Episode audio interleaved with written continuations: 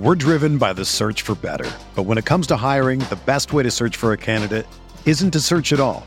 Don't search match with Indeed. Indeed is your matching and hiring platform with over 350 million global monthly visitors, according to Indeed data, and a matching engine that helps you find quality candidates fast. Ditch the busy work. Use Indeed for scheduling, screening, and messaging so you can connect with candidates faster. Leveraging over 140 million qualifications and preferences every day, Indeed's matching engine is constantly learning from your preferences, so the more you use Indeed, the better it gets. Join more than 3.5 million businesses worldwide that use Indeed to hire great talent fast. And listeners of this show will get a $75 sponsored job credit to get your jobs more visibility at Indeed.com slash BlueWire. Just go to Indeed.com slash BlueWire right now and support our show by saying that you heard about Indeed on this podcast. That's Indeed.com slash BlueWire. Terms and conditions apply. Need to hire?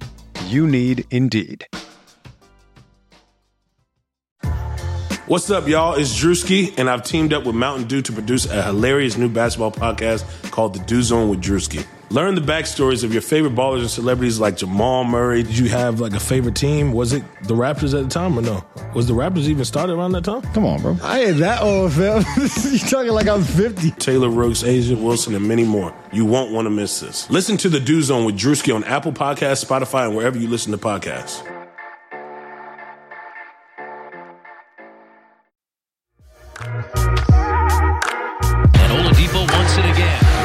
Approaching two minutes to play.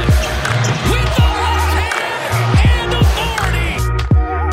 McKee gets it in the middle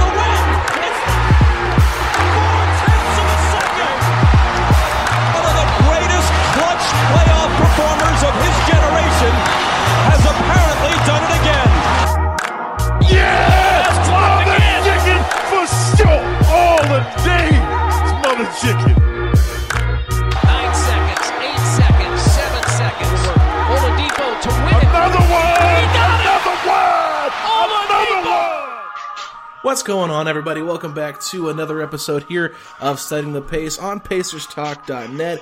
And joining me as he does every Monday is the one and only Kent Sterling. Kent, what's going on, man? Not too much. I don't know what to do with myself. Pacers with eight days off, nine days off between games. I mean, my God, this uh, I've heard All Star breaks, but holy crap, let's get some basketball, right? Yeah, for sure. I mean, it, it got to the point yesterday where I actually checked out a little bit of the XFL. Uh, so that's that's what it's come to at this point. Right. It feels like the dog days of summer when it's just baseball on.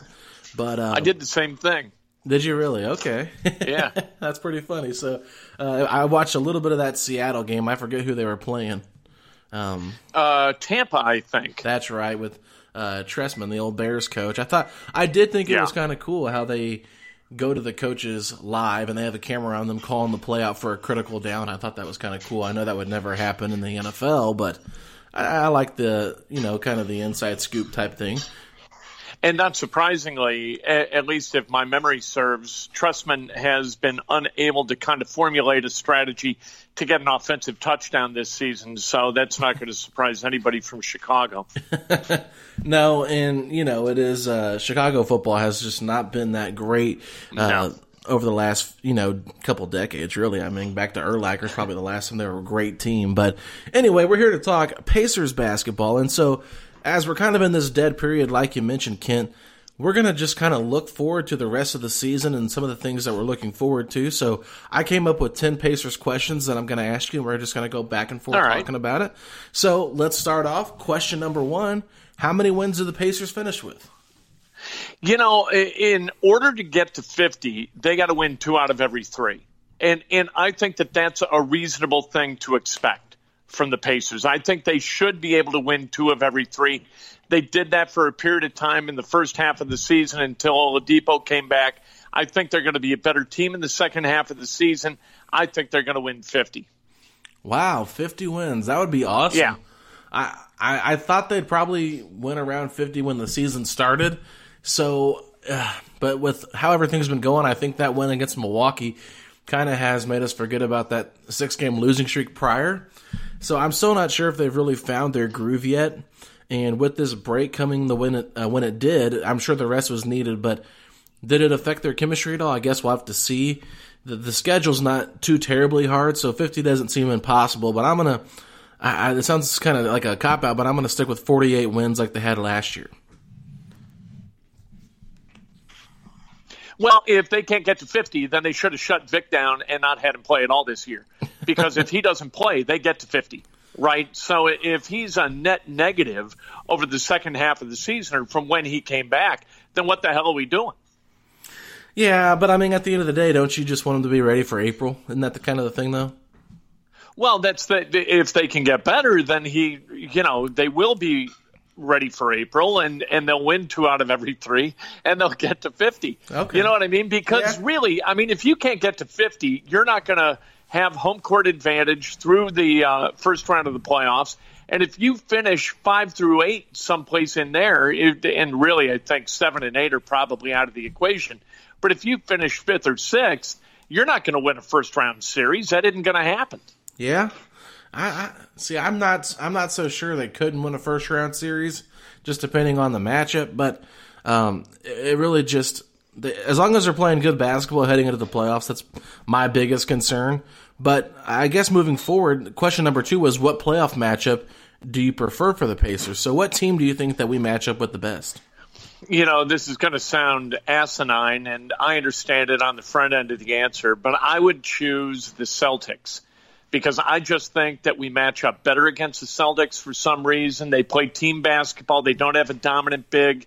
You know, they're. I, I think that they're the team that the Pacers have the best chance to succeed against. If they played somebody like the 76ers, I don't see that as a good thing. Obviously, the Bucks would be terrible.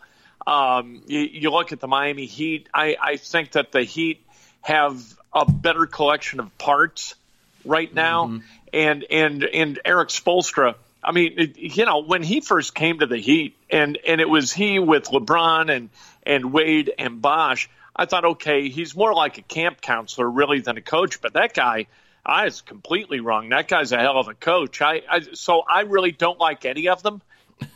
Right? Yeah, I'd pick the Celtics.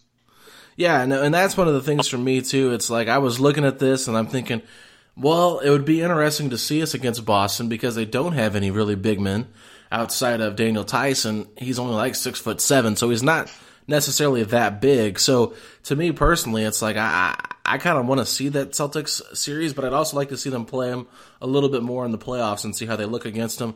Uh, a team that we've actually played pretty well against this year is the Toronto Raptors, and I know that that's a team that has you know got a great coach and they've been playing really good basketball. So it's not like you would prefer that matchup, but I think the Pacers match up well with them. Uh, especially with how they, you know, have Gasol and Ibaka. You know, they do have size, and they're. I mean, they have a Pascal Siakam, but it, it can be Kyle Lowry, it can be, you know, a Fred VanVleet every every night. So they have different guys that can beat you. But you know, like you kind of mentioned with Boston, they're not like so like one star driven, kind of like we've seen with previous teams with LeBron. So uh, personally, I, I I think that I would maybe lean towards Toronto right now, just because of how well we've played them. But like you said, I think Boston is a really intriguing matchup as well. Yeah, if if if the playoffs started today, we don't know what they're going to look like, as you alluded to, in the middle of April. We don't know what that team's going to look like. If they look like this one, I think it's an academic question. You know, it's a, a one and done for the Pacers in the playoffs. Yeah, and so let's move on. Question three is kind of similar to question two. It is which playoff matchup do you hate for the Pacers? Uh, so is there a, uh, one that you just absolutely hate for this team? Well, again, I kind of hate them all. Um, you know, I don't. I, I think that the Pacers again cut as that team that since Vic came back is two and six. I don't see them being successful in the postseason. If you can't beat the Knicks, and if you got to go to overtime to beat the Bulls, you got some fundamental problems. So, uh, but one one matchup I really don't like is if they had to play, and I don't think they will have to play them in the first round. I hate a matchup with the 76ers. And and I went to see, I think it was the Pacers 76ers on New Year's Eve. Uh-huh. And and that I mean the Pacers just absolutely waxed their ass. And so that was that was fun to watch, but I think as that team gets playoff ready, I think they're going to be really good. I think Embiid is going to put behind him all the noise. I think that Simmons is going to be a team first guy. I think that that is a really tough matchup for uh, for the Pacers. If it winds up being the 76ers, that's going to be difficult. So the thing with Philadelphia, they are terrible on the road this season. I'm not sure if that makes uh, that much of an, an, an, impact for the playoffs, but uh, as far as if you could maybe get them in a four or five matchup and be the home team, you might like your chances. Now, the two wins the Pacers do have against them, they had no Joel Embiid. So right. that is the biggest difference maker because even the game that we almost beat them in when we lost in Philadelphia, uh, Embiid was really good that game. The Pacers just down the stretch couldn't get the plays done, and it was a, it was a tough loss. But at the same time, you know, I, I understand the concerns because they're big, and that would it would be an interesting matchup. I just don't like our chances against the Joel Embiid type guy with our no. centers, and uh, I feel like we really get in foul trouble have to really kind of play a different style. But I think it would be a competitive series. I mean, I think it'd be a six or seven game series. But the the reason I might hate this matchup the most is just having to deal with their fans for a seven game series. Might be right. the most annoying thing to do. Uh, you know, Miami Heat fans, you can kind of just trigger them real easy and don't take them seriously. But as far as Philadelphia fans, I mean, those fans will boo their own players. So just imagine how they treat opponents and, and opposing players. I mean, Sabonis was getting ticked off at him. We've seen Myles Turner flip him off before. It's just like they can really get in your heads, and I just don't want to have to deal with that for the Pacers players. So uh, that would be my matchup I would hate the most uh, as far as a realistic first round matchup I could see. So, uh, what are your thoughts on their fans? Oh, you know what I. I see that as noise that's got to be either ignored or used as fuel. If opposing fans can get in your head to the point that you alter your play in the negative, I, I think that just shows a, a weakness of character that I would hope none of the Pacers would actually exhibit. You know, if you're if you're that kind of guy, I mean, my God, how many guys have been you know yelled at throughout time? True. Whether it was Bird or Jordan or Barkley or or any of the old Laimbeer. I mean, my God, no player has ever been hated at the by opposing fans at the level of Bill Laimbeer and he just kind of used it to fuel him. So I would hope that that would become what the Pacers would do rather than take any of it seriously or react negatively to it.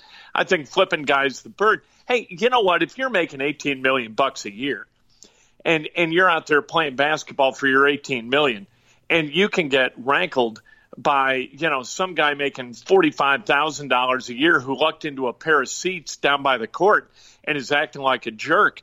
You know, I mean, what the hell are you doing? Uh, that's like getting pissed off at Twitter.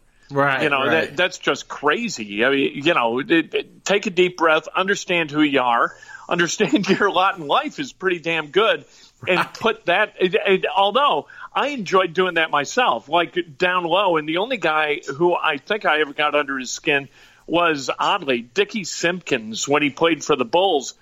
And uh, we were in the front row on the baseline at MSA, and uh, Dickie, I, he caught right in front of me, two feet from me, and I yelled, "Shoot, shoot, shoot!" And he shoots, and he missed. He shot five straight uh, misses in front of me with me screaming at him the entire time, shoot it, Dickie, you're due. And, and, and Dickie just kept missing and missing and missing. Never looked at me though. And, uh, yeah, that was fun. I, I thought I taught my, uh, my son something about basketball that day with him at MSA. That is a great story, Kent. That is awesome. Uh, but at least you weren't going like off the rail saying like inappropriate no. things, which I think no, that no. that's kind of what some Sixers fans can do. Uh, I mean, for crying out loud, Isaiah Thomas literally walked off the bench into the stands to say something to the fan, and he said, "I'm sorry, man. I just wanted a frosty." like, you know, it's like, what are what will these people do for free food? It's unbelievable. But um, anyway, let's move forward. Question number four. Now, this was really uh, an intriguing thing that I noticed from the last Pacers win against the Bucks, and they played a small ball lineup. So should the Pacers play more small ball with a lineup of T.J. Warren, Jeremy Lamb, Oladipo, Brogdon, and then either Myles or Sabonis? You know, I, I think it's always an option when when you get to a point where you're trying to work matchups. Uh, and and I actually I kind of like the way uh, Nate has adjusted throughout games and, and kind of mixed things up a little bit with McConnell as well as Lamb being with the ones. I think that's a good thing.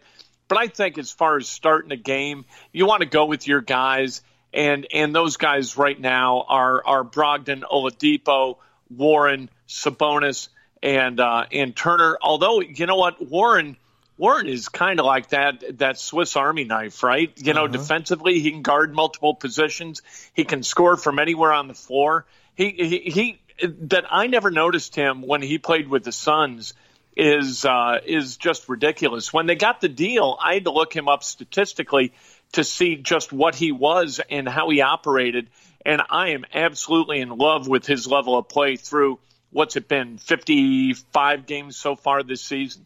Yeah, I think so, and it, I agree with you. I mean, I have been such a fan of T.J. Warren and that performance he put on Wednesday night, going 16 of 19 from the floor, it, it just kind of shows you how efficient this guy can be. And he hits some of the most, you know, incredible shots, like shots that a lot of guys aren't taking. And I know a lot of his attempts are two pointers, but if you're going to shoot 16 for 19, who cares what uh, where you're shooting from right. the floor?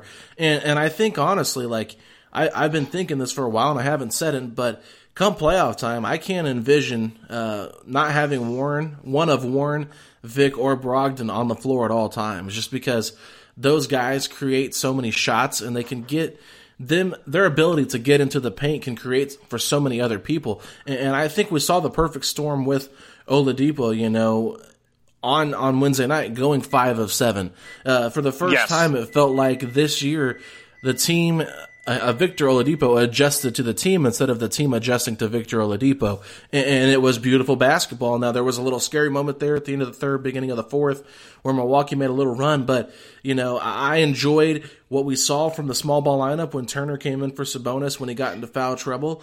Uh, you know it was it was nice to see Myles have a really nice game, and you know sometimes you're just not always going to have great games, and Sabonis didn't play bad. He just wasn't as effective uh, shooting wise. I think it was four fifteen for the night, but at, at right. the end of the day, I, I kind of like seeing Warren play that for Kent, and sometimes you know I, I like watching Justin Holiday, but I think that Warren just a little bit bigger, a little bit thicker. So defensively, I think he might be a little bit better sometimes than uh, than a Justin Holiday, but at the same time, Justin Holiday is one of our best defenders as well.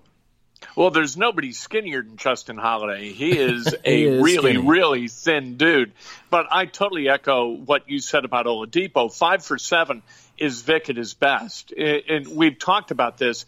But when he shoots more than once every two minutes that he's in the game, the Pacers are a 500 team. When he shoots less, they win about 85% of their games. It's a 35% difference with Vic being judicious in his shot selection as opposed to being, you know, like Chuck'em Vic. You right. can't have Chuck'em Vic and be a really good basketball team. You just can't. And I know he doesn't like to overthink basketball. He keeps saying you can't overthink it. But you know what? You can think that much. Yeah. You can think, hey, look, if I shoot it every time I touch it, we really let our chances to win are lessened.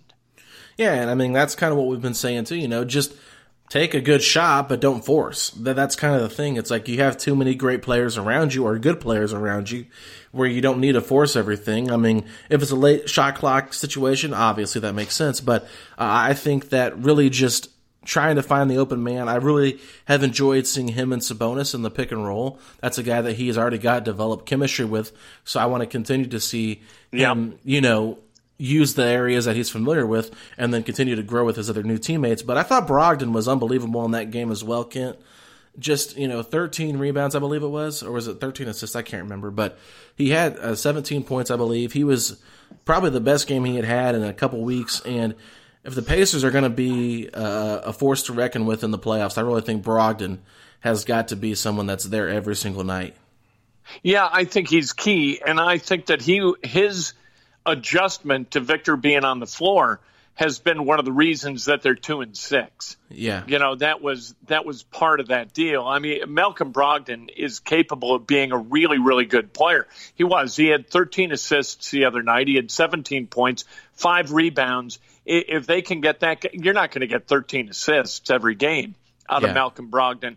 But if you can get like 17, 8, and 5 out of Brogdon, the level of defense he plays, the way he's smart with the basketball. um, despite the fact that he had four turnovers against the Bucks. You know that he is a force for good, and really. Like I, I know that everybody likes to say they're a leader on the team. I mean, we've even heard that from Myles Turner that he's going to be a leader. Well, you know what? If you got a bunch of leaders and no followers, you really don't have any leaders. You just got got a bunch of, you know, a bunch of guys who are playing a, a different kind of basketball and aren't paying attention to one another. Mm-hmm. I think Brogdon is really the leader for this team. I, yeah. As much as Victor might want to think it's him, I think it's Brogdon. Yeah, I mean, especially since Brogdon's been there all year. Uh, maybe come next year, we'll see Victor become more of the leader. But I think right now, like how Victor has said, he just wants to help these guys win. And I think that's kind of the role he's going to have to play this year. And it might be a little bit difficult for fans to like accept that he's not the number one option right now or the number two option maybe. But I think over time, you know, as we get into next season, we'll probably start to see the chemistry develop between these guys because this is their first time playing together, and there's not uh, a big enough sample size to really know what they can or cannot be at you know a full strength. So moving on, Kent, just to kind of change it up here a little bit, uh, the Pacers they put a three-two zone in recently uh, during this horrible losing streak. They were just looking for answers and decided to throw a little bit of a three-two zone in there. So how, how, how how has that 3 2 zone looked to you? And do you think that's something they will use in the future? I think it's a good change of pace, yeah. but I, I hope it's nothing more than that. I mean, it, to me, the Pacers, with their length, they're built to play man to man defense and, and close out quickly and, and adjust as, as basketball should be played. But going to a 3 2 every once in a while, you know, especially depending on who you play against. I think that's fine. And I think it shows a willingness for Nate to try different stuff and see how it goes. He's not intractable in his, his defensive schematics. And I think it's a good thing ultimately. Yeah, that's. I mean, when I've seen it at times, it's looked okay. It still looks like it's a little bit new to them, almost a little yeah. bit foreign. it's been clunky at times. So you know, they've given up offensive rebounds, but I don't really think that matters if they're playing zone or man at this point.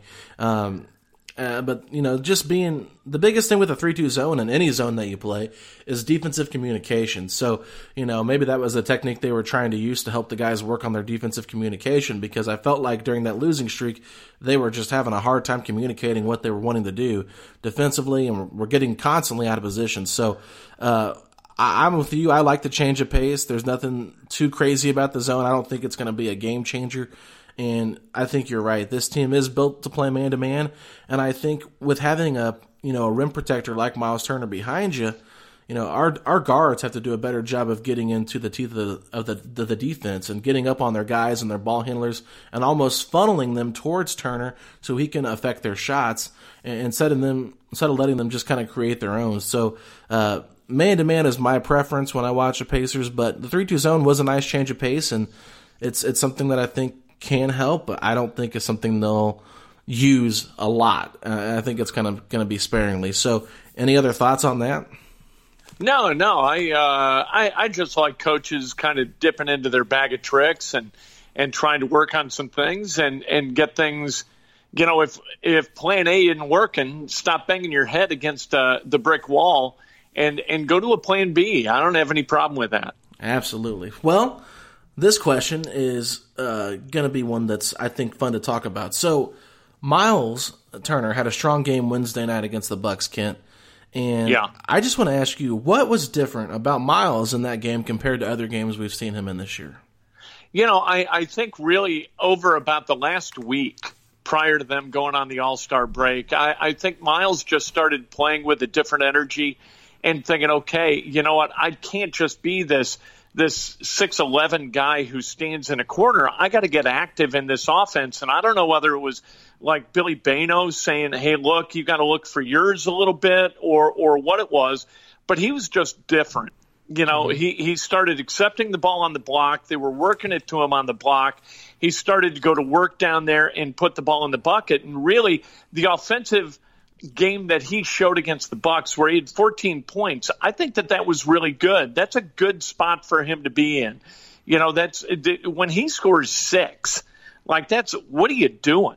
You know, Yeah. you're six eleven. You're you're a guy who who can catch. You're a good shooter.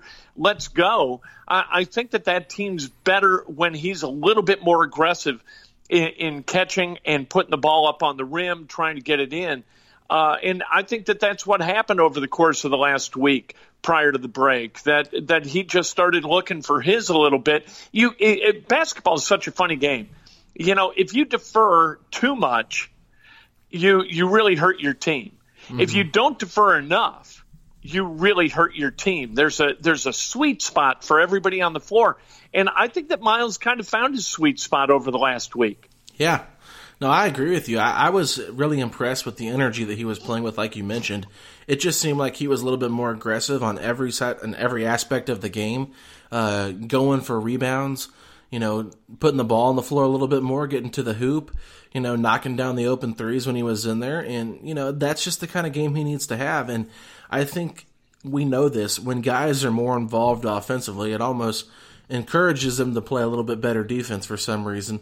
And, I think, you know, when you're just left out there not touching the ball, when you're supposed to be the, the spread four out there, uh, it can be kind of a challenge. And, and so you kind of just get frustrated with your lack of involvement in the offense. And while he has definitely made a sacrifice on that end, I think it has been uh, beneficial for the team that he has made that sacrifice because I think putting Sabonis in the position that Myles was in last year is better for the team offensively. But I do think that Myles still needs to get touches in that pick and pop situation and not just be completely made a stretch forward.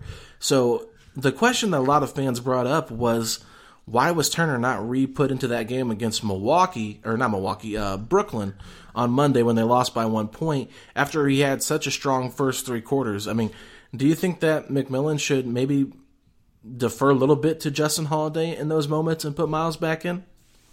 You know, I I don't. It, here's the thing that that I learned in, in kind of being in the room when when decisions are made is that we're not always aware of just what in the hell's going on and and what the reasons for the decision were. It didn't make a lot of sense in the moment. Maybe Nate just kind of didn't have his head together and and didn't do the right thing.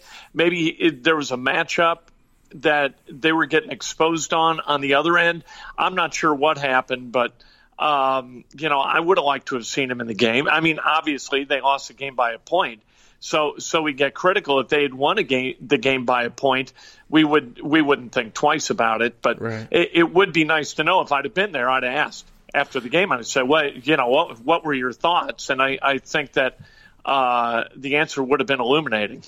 Yeah, and, and to be honest, like they brought him in for ten seconds on one play, and really, him, him being out on the court for that play didn't even make that big of a difference. So, Right. it, it was just one of those things where, personally, like I even said this on a couple other shows that I've done this week, was I, I would like to see Myles just you know get a little bit more minutes than 23 minutes a game. Like it's hard to get in a rhythm offensively and defensively if you're coming in after sitting out for so long in the fourth quarter and, and really be effective. Because coming off the bench like that, I mean, these are NBA players that should be ready, but it does make a difference when you're used to logging close to 30 minutes and you're only getting 22 to 24 a game. Like that's tough.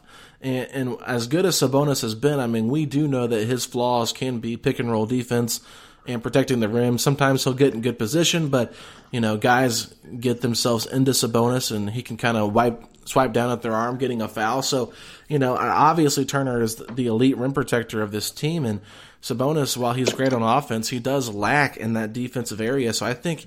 You know, just giving Myles more opportunities to be with Sabonis, even though they probably do play a little bit better off, you know, not playing with each other. They've still been pretty good together, and I think they figured out how to make it work. And I will say this one thing I absolutely love is just how positive both of them are for one another because we're not used to seeing Sabonis in foul trouble sitting out in crunch minutes of the fourth quarter. But that game against Milwaukee, I mean, Myles was in there making a difference with the starters and Jeremy Lamb while Sabonis was watching. But every time they made a stop and hit a shot, I mean, you see Sabonis on the bench, fist pumping, getting into it, getting excited for his guys. So I just think that, you know, those two guys have such a great relationship that they just want to win and they want what's best for the team. And I I personally just think getting Myles more minutes, and if he continues to play with that same energy, the Pacers are a much better team. You know what though? If he's matched up on the defensive end against a guy who can handle and and who can catch out on the perimeter or or even you know 15 feet out, he's exposed. Right. I mean, Myles just can't move laterally with the quickness necessary to stay in front of a lot of guys, even a lot of bigs. So again, it's kind of a matchup thing. And and I do like what they've done. Like Domas, it seems is stepping out and he's taking more threes, which opens up kind of the block for Myles to occupy offensively. And I think that that's a good adjustment that that the the Pacers seem to have made uh, over the last week or two. Yeah, and I have noticed with Myles is when he gets a smaller defender on him, when he gets the ball in the post, uh, I think his best move in that situation is just a turnaround jumper, and he doesn't think about it. He just shoots over his guy, and, and sometimes it might be a little bit of a quick release, and he might not hit it, but I feel like that's more comfortable than trying to watch him back down and, Yeah. and see if he can kind of play with his back to the basket because I don't feel like that's his game at all. So I I do like seeing the turnaround jumper, just real decisive, doesn't have to take forever to make his mind up on what he's going to do because some players they just need to know what their go-to move is and do it and, instead of overthinking what the defense is doing. So anyway, I mean that's that's a good point too that you brought up with his defense on guards. He he does appear to stay with him a little bit sometimes because he's lanky enough. But at the end of the day, you always see him just so close to blocking it, but they get around him just quick enough where he can't get to their shot. So I, I do think that matchups make a difference, and I think part of the problem, I think we talked about this last week, is we played teams that uh, a lot of teams recently that have small ball power forwards. And Yeah. I think that's why he's that McMillan might have been going with a Justin Holiday over Turner in those situations, just because he he felt like the matchup made more sense. But at the end of the day, I think you want to have your best defensive player out there more than likely uh, at the end of games. So let's move on, Kent. Question number seven is Was Wednesday's game against Milwaukee a sample of how the Pacers should play for the remainder of the season? So, what are your thoughts on that? Well, it was certainly more successful than the previous six games, so I like it. But but the Bucks were down some guys. Uh, we didn't see George Hill. We didn't see Antetokounmpo. Not that George Hill somehow should be listed ahead of the Greek Freak, but you know what? I I thought that they played exceptionally well in stretches. And then I really thought that they kind of they played sloppy enough that uh, that the Bucks were able to kind of remain in some kind of contact with the Pacers. So I, I was cool with how they played. Obviously, I mean, winning by seven against a team that had won 40 of their last 44 is really, really good. But um, I would like to see the Pacers play more possession to possession rather than play have their their play dictated by the score, which is what I inferred from what was going on. I'd rather have them close out games uh, in, in a stronger fashion than than what they did. Uh, they gotta they gotta remain aggressive and and continue to attack and not say you know what we're up 18, we're up 20, we're up 22, and kind of call off the dogs. I, I think that the thing that you want to do when you're up 22 is get up 24. And, and then try to get up 30. You know what I mean? Yeah. I don't think that you can ever score enough points or have enough defensive possessions where you keep them from scoring to uh, at least you can't do it enough to please me. Yeah, don't take your foot off the gas. And I think the game that I'm reminded of the most when I see the Pacers giving up big leads is that game against Cleveland. I think it was game three back when Paul George was still here with Myles Turner. Uh, I think it was his rookie year, I'm pretty sure. And it might have might have been his second year. I can't remember. But it was when when the Cavs were down by 18 and then just came out and just completely torched the Pacers in the third quarter and ended up Yeah. winning that game by like 10 points, I think, or something. And, and it was just like, how did this happen? Like, you're feeling great. Turner dunks on Tristan Thompson, and uh, the whole place, the whole building was electric. And, then they end up just falling out in that game, and it was unbelievable. Like, you just did not see it coming. So I always think about that when I see the Pacers with big leads. It's like, please just hold on to this. Keep your neck, keep your foot down on the neck of that team, and, Right. and don't let them breathe at all because the Pacers have got to continue to get more guys involved. And I think the Pacers are best when you see you know, like we've seen all year, six to seven guys in double digits. It's not a, a recipe for success when two guys have 20 point or 30 point games and then everybody else is just kind of barely at eight or nine. Like, that's just not the best way to play basketball. And I think, you know, the turnovers were not too high in that game. Uh, they were really pretty good against Brooklyn, where they only committed six turnovers. I think you know keeping turnovers down, winning the rebounding uh, battle is are two of the biggest stats as far as that goes. And getting to the free throw line was another thing that I liked. The Pacers did a lot better in that Bucks game. I think they had 21 free throw attempts. I can't remember. I don't have the stats up, but uh, just getting to the line because they've been outshot the free throw line quite a bit in that losing streak, and they just have to be more aggressive. And, and, and playing team basketball, playing aggressive basketball is a recipe for success, in my opinion. Yeah, they got to the line 24 times and knocked 24. down 19 of them. Okay. Uh, not a great night from threes, hitting nine of 27. But to me, you know, three point shots is sometimes they're going to go in, sometimes they're not going to go in. And we got to remember this too. It, so it's the quality of the shot, not necessarily the result of the shot. They're on scholarship. I mean, the the Bucks didn't want to get blown out by 40 points, so they're right. going to change the way they play a little bit.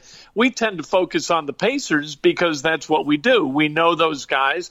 We watch them play, but the the tenor of the opponent is also going to determine kind of what how successful you can be from possession to possession. So, you know, it's it's not like, well, you're up by 24. What the hell's the matter with you? Why aren't you up by 48 now? You know, yeah. that's not really the way the game works in the NBA. No, it's not. We know no lead is uh, big enough in the NBA because, like we mentioned, the three point shot it's so you know such a valuable tool and a weapon for teams to come back with. It's just you just got to be smart and when things are going a little bit the wrong way, you just got to figure out how to right that ship. Every team's going to go on their runs. We see it all the time you just don't let that run become a 15 point run. Let it be eight and then nip it in the bud. So, uh, anyway, let's move on. We got three more questions left. So, question number eight is What are your expectations for Victor Oladipo the last part of the season? My expectation is this that Victor Oladipo becomes happy being a member of this team rather than the focal point of this team. If he does that, this is going to be a real good team and a tough out in the playoffs. If he doesn't do that, then they're a very easy team to guard. And when they go four wide and, and Victor's got the ball 10 feet extended from the top of the key, guess what?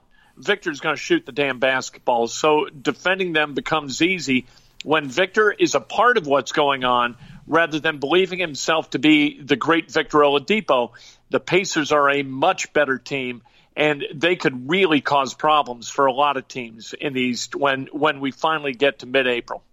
So let me ask you this because some people might think you're being a little harsh on Victor if they're listening to this, and I just want to clarify. You're just talking about for this season, right? You don't think after another season of uh, or another off season of workouts and coming back next year, do you think next year Victor can be, you know, the guy he was two years ago? I don't want Victor to be that guy. Okay, so why because the Pacers, I mean, well, because they got swept in the playoffs. I, that's why I want this team to win a championship. And Victor Oladipo is not LeBron James. Okay. And Victor Oladipo is not the Greek freak. Victor Oladipo is not the sun and everybody else on the on the Pacers roster, the planets orbiting that sun. If Victor Oladipo decides he needs to be that kind of guy, the Pacers ultimately are not going to succeed. So yeah, I I mean, look, if if he makes the All Star team from now until forever, that's wonderful for him. You know what? But I don't think that that's necessarily wonderful for the Pacers. If he's going to go out and average 24 points a game, that's going to diminish what this team is. If this team isn't built for one guy to go out and score 24, 25 points a game.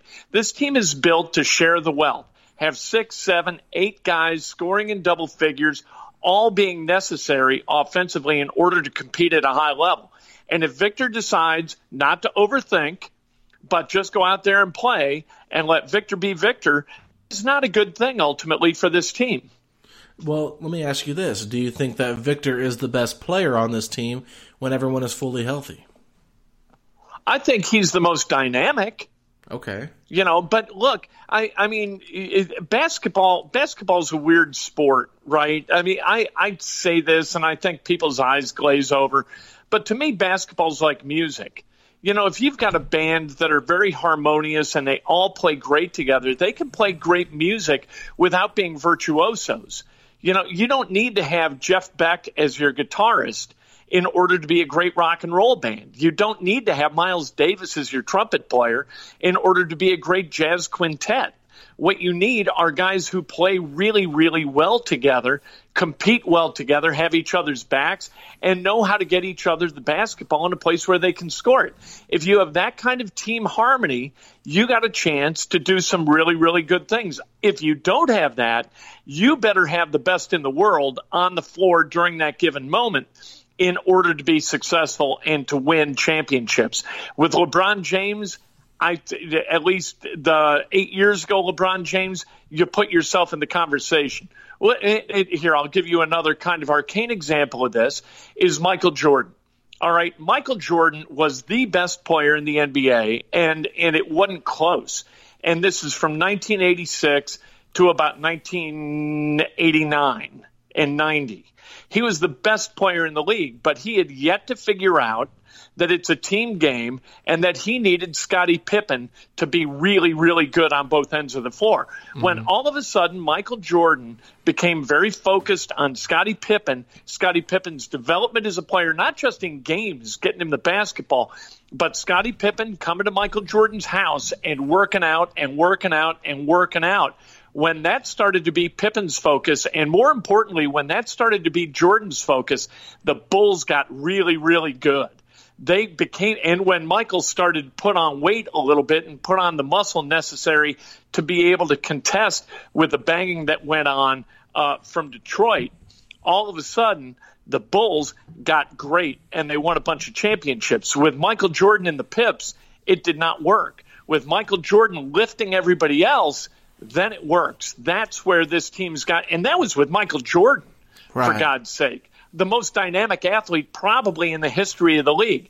So Victor Oladipo is not Michael Jordan, but if he can be that kind of leader, that kind of guy who pulls these guys up, then you got a chance. So I really don't think it matters whether he's the best player on the team, whether he's a first team all de- defense, whether he's an all star.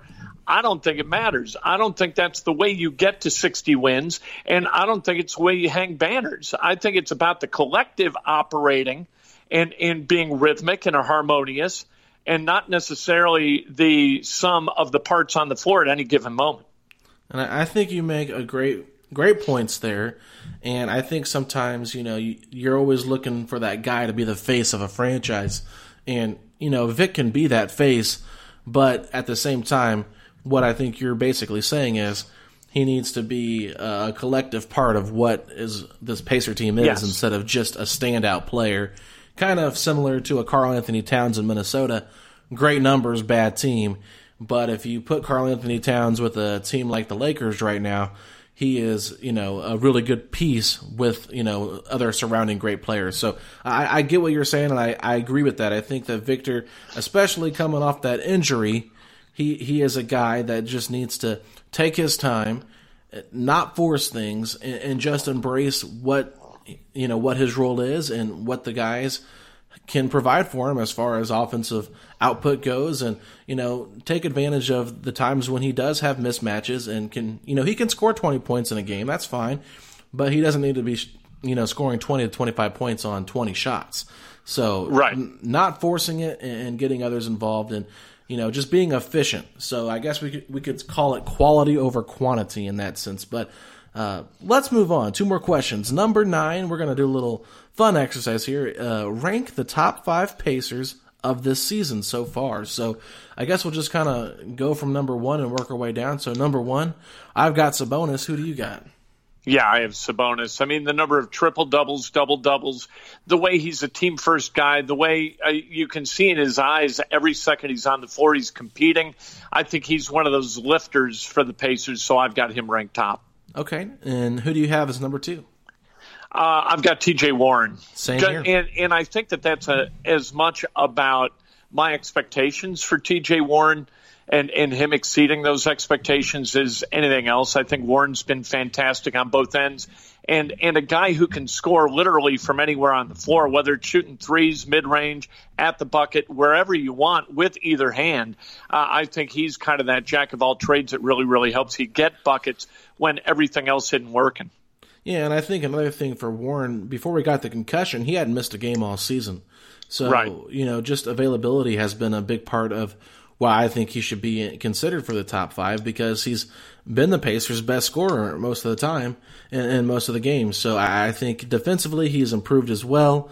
He's he's definitely been much better than what I thought we were going to get. So uh, hard to beat a guy that got his first All Star nod. So, uh, but I think it's a close second. I think he's been really really good for this team. So number three, who do you got? Well, that's where availability, I think, kicks in. And, and Malcolm Brogdon is number three because he just had such a, a variety of injuries and has missed several games sporadically throughout the season. I think he's been terrific overall when he's been available, but his lack of availability, I think, in my mind, has him ranked third. Yeah, and that's exactly where I put him. And just for that reason, I mean, when he's out there, the Pacers are a much better team. He did struggle a little bit during that during that losing streak, but I think overall, uh, a healthy Brogdon, uh, a leader of this team, uh, a great point guard is exactly what you need. But the injuries have been a little bit worrisome for me. But overall, I think he's been fantastic this year. So let's move on. Number four, who do you got? I got TJ McConnell. Okay. Because I think, uh, like, if you don't have the second unit playing the way the second unit plays, I think the Pacers are more or less a 500 team. And I think he's kind of the, the straw that stirs that drink and makes it go. And, and that, this is a guy who, who just really legitimately outside 12 feet cannot shoot. And and so here's a guy who knows what he does well, does it as well as he can, gets everybody else involved. I think mentally, psychologically, he's really important to this team, keeping everybody up over the course of an 82 game season, playing back to backs. I think his enthusiasm is contagious, and so I've got TJ McConnell at number four. Well, I went a little bit different here from you, so I went with Myles Turner, just because I really think that he has been uh, a big part of this team's success and sometimes it's a little bit overshadowed because you got a guy playing the same position as him in Sabonis who's got the All Star nod. The sacrifices that Myles has had to make on the offensive end, you know, like I said earlier in the show, I do think it's been beneficial for the team that he's done that, but I think that he's, you know, really not shown anything. Uh, as far as being disgruntled or anything like that. I mean, there's been times on the bench where you see him kind of maybe a little bit disengaged, but for the most part, he's a, a great teammate, a great supporter of his team, and his rim protection is huge. The Pacers are a better team with Myles Turner than they are without him. So I wanted to give him some praise, even though the numbers might not be as high as we might like them to be on the rebounding end and the scoring end. But he's been playing less minutes, probably the lowest amount of minutes over the last three years, and you know, it's it's it's been an adjustment for him. So I, I gave him number four, and then number five, I went with T.J. McConnell for all the reasons you said. So who was your number five? Uh, I've got the holidays. Okay. I split it between the Holiday brothers. I think Justin's been terrific. He's a good leader. He's a good leader for Aaron. I think that Aaron is a guy. This is really hard for him, and and I had a conversation with him about how hard last year was where he kind of came in as a first round draft pick and really thought that he was going to have a role with the team, the kind of role that he didn't wind up having. And he said it was really a challenge for him. And I think that this year, you know, with the talk around the trade deadline, knowing that Oladipo's coming back and that he's going to lose his spot in the rotation, I think that's tough. He stayed uh, ready to play.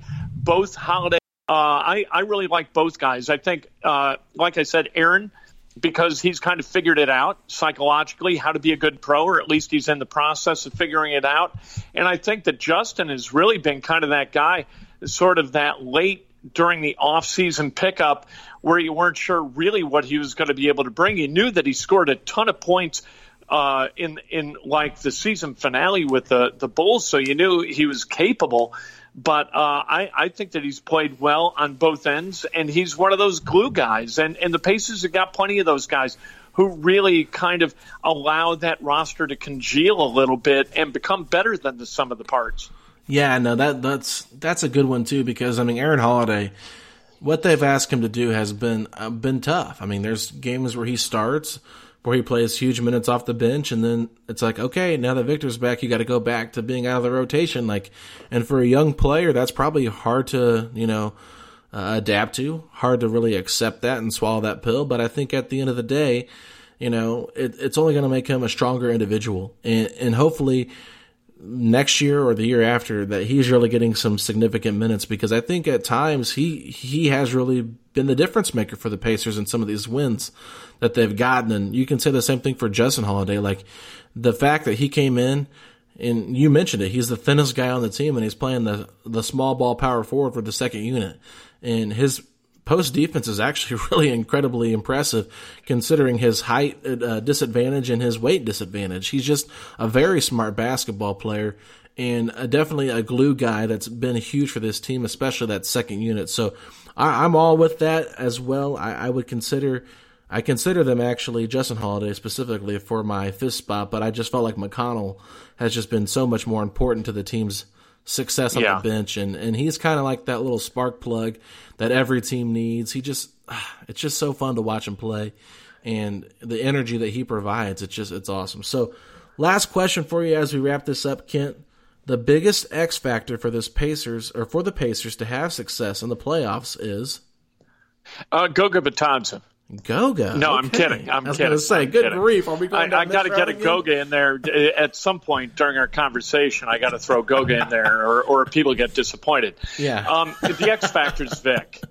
You okay. know, and and so it's not a matter of Vic going out and getting 35. It's a matter of Victor deciding that they're a better team when he gets 14 to 16 points than 25 to 30 points. They're going to be more productive. They're going to be in a better they're going to have a better chance to go win games in the playoffs with him being that guy rather than him being the guy. Yeah. Well, Kent, I'm going to keep with my theme that I've had all uh, podcast long, and I'm just going to say it again. I think it's Myles Turner. And the reason I think it's him is because when we see him play with energy, this team is so much better. When he's asserting himself, you know, down low against mismatches, when he's going after rebounds the way he's been going, when he's, you know, determined to block shots and protect the rim and, and not worry about what his role is on the offensive end and, and, just plays his game, I think he can be such a difference maker. And, and if he can hit threes at a consistent rate in the playoffs, I mean, it's just going to make this team so much harder to guard. You got Warren and Vic who can drive at any time. You got Sabonis who is lethal in the pick and roll. I mean, if you guys, if you can have guys stretch the floor for those guys to get into the paint, I think it's going to be huge for this Pacers team. But I, I think that Turner is my X factor, and I love the Oladipo one too. I, I think that he can definitely be a game changer, and it's going to be interesting to see how teams guard him because you go in thinking, oh, he's probably their best player, but after the surgery and the injury, you know, where do teams evaluate Vic? And how much will he progress as the season goes along? Because if he gets to who he was last year before the injury, I mean, it makes the Pacers really hard to guard. Yeah, I couldn't agree more. I, that's a uh, uh, they they need all five guys. Yeah, you know, and and and the better Myles is, and the the better the matchup works out, uh, no matter who they play against in the playoffs, the better it's going to be. Uh, hopefully, Myles can continue to kind of be aggressive without trying to dominate and and understands and as he seems to have understand what his role on this team is and that if he can kind of kick that up a notch then you got something. Absolutely. Well i think this wraps up our show. We've gone about 50 minutes so hopefully you guys enjoyed it and we answered all your questions as we head into this last part of the season. Kent any other words no, no, all good. Looking forward to getting it back going. Next Friday can't come here quick enough. Absolutely, and maybe we'll get to see another two minutes of Goga in the first quarter to get you a little bit happy. All right, Kent. Well, we'll see you next week. You guys can follow Kent at Kent Sterling, and I'm at Alex Golden NBA. We'll talk to y'all next week.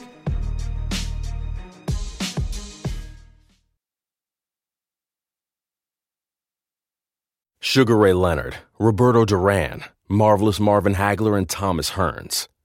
Legends, whose four way rivalry defined one of the greatest eras in boxing history. Relive their decade of dominance in the new Showtime sports documentary, The Kings, a four part series premiering Sunday, June 6th, only on Showtime. Everyone is talking about magnesium. It's all you hear about. But why? What do we know about magnesium? Well, magnesium is the number one mineral that 75% of Americans are deficient in. If you are a woman over 35, magnesium will help you rediscover balance, energy, and vitality. Magnesium supports more than 300 enzymatic reactions in your body, including those involved in hormonal balance. From functional medicine doctors to mental well being and female hormone experts, we all know that magnesium is the one mineral to improve all aspects of well being and health. But which one? Magnesium Breakthrough from Bioptimizers, the trusted choice recommended by leading experts with seven best absorbed forms of magnesium to ensure your body receives the support it needs for overall well being. Go to bioptimizers.com slash balance today and use code BALANCE10 for 10% off. Support your journey to wellness at B-I-O-P-T-I-M-I-Z-E-R-S dot com forward slash balance. Magnesium Breakthrough from Bioptimizers, your foundation to optimal health and vitality.